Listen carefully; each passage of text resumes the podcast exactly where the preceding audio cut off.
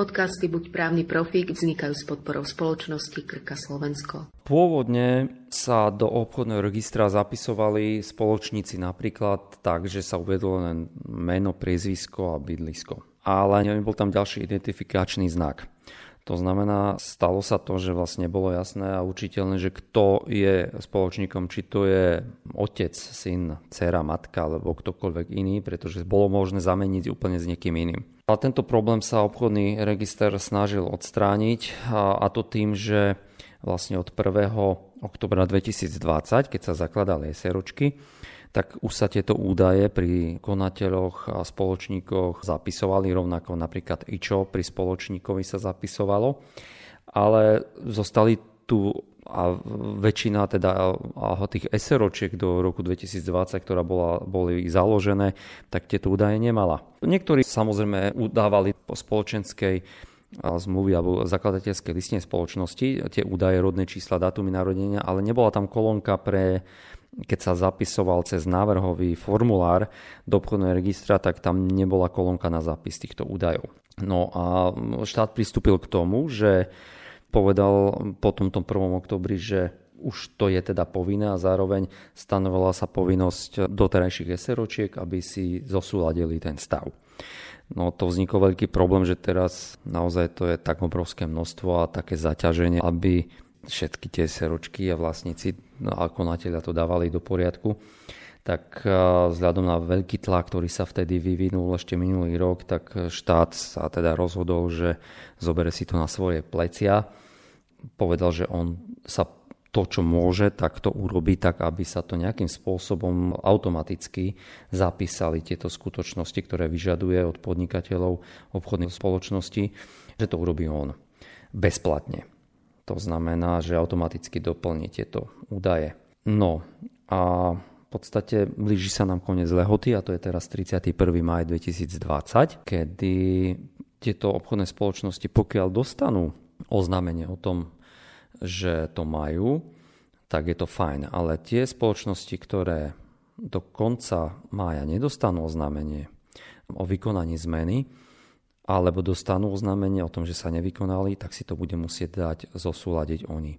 Štát sa na základe tých zápisov, ktoré on má k dispozícii, snaží tieto skutočnosti nejakým spôsobom zosúľadiť, ale bude tam určite obrovské mestvo SROčiek, kde to nedokáže a bude si to musieť urobiť tá obchodná spoločnosť a to jednoducho cez návrh. Každý podnikateľ si to môže pozrieť v obchodnom registri teraz, napríklad keď si pozrie na URSR svoju spoločnosť, tak tam svieti pri jednotlivých údajoch to, či ten stav je zosúladený alebo nie je. Keď je tam zelený a je to odfajknuté, tak je to v poriadku. Keď je to X červené, tak je jasné, že tam je nejaký problém a ten práve to X bude treba zabezpečiť to, aby to obchodný register e, zosúladil, ale už na základe návrhu nie štátu, ale návrhu samotného podnikateľa.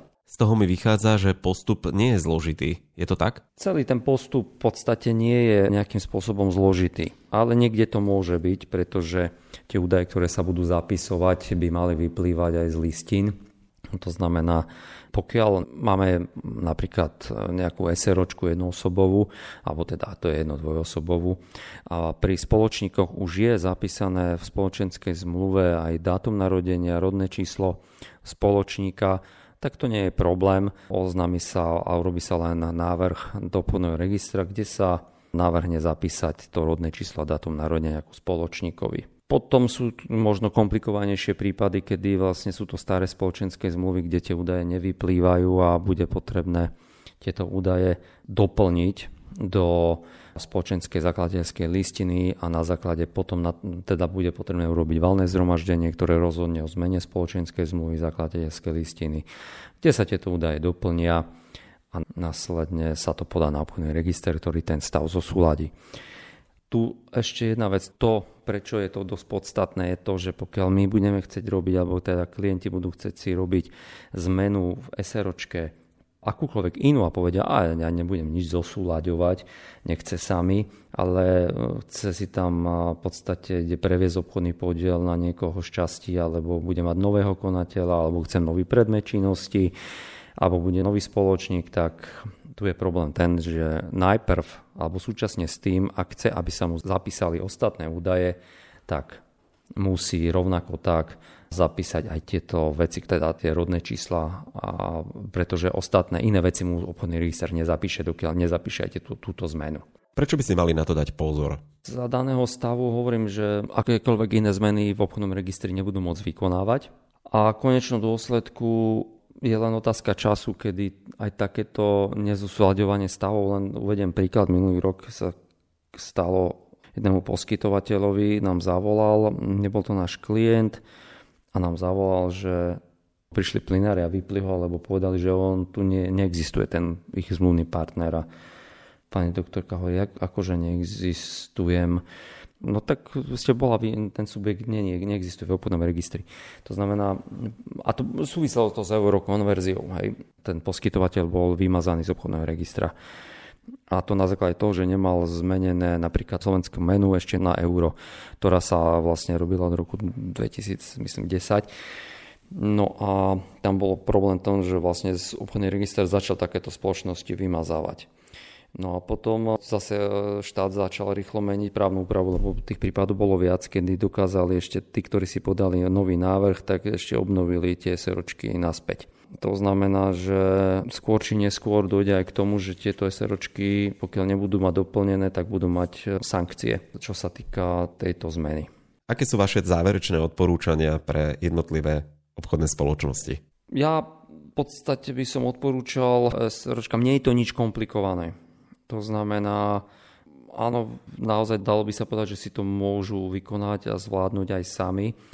Ale na druhej strane poviem to tak, že dneska mi volala jedna potenciálna klientka, ktorá po rozhovore so mňou pred dvoma, troma týždňami sa to rozhodla riešiť sama a zmenu v obchodnom registri, ale dostala sa do takýchto začala si vyhľadávať, aké vzory sa na to používajú po internete, ako to robiť, potom to elektronicky podávať a už bola z toho taká po dvoch týždňoch nešťastná, že sa zapletla, že nakoniec ma poprosila, aby som to ja teda urobil tak, ako som to chcel urobiť, ale chcela sa vyhnúť samozrejme teda tá suma za tie právne služby niečo stála.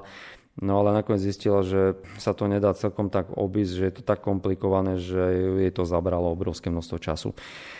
Takže niektoré snáď obchodné spoločnosti to zvládnu sami, nech si to dajú spracovať, nejde o nejaké komplikované zmeny a nech si to dajú spracovať riadne a nech to majú na poriadku, pretože najhoršie je v tomto prípade to, že ak sa s tým bude čakať, tak sa to nakoniec aj tak nejako nepríjemne vyvrbí v tom, že potrebujem rýchlo robiť nejaké zmene v SROčke a nakoniec to nebudem môcť robiť, lebo nemám tieto veci zapísané. Tak asi si to treba urobiť čo najskôr. Alebo sa obrátiť na vašu advokátsku kanceláriu. Presne tak. Podcasty Buď právny profík vznikajú s podporou spoločnosti Krka Slovensko.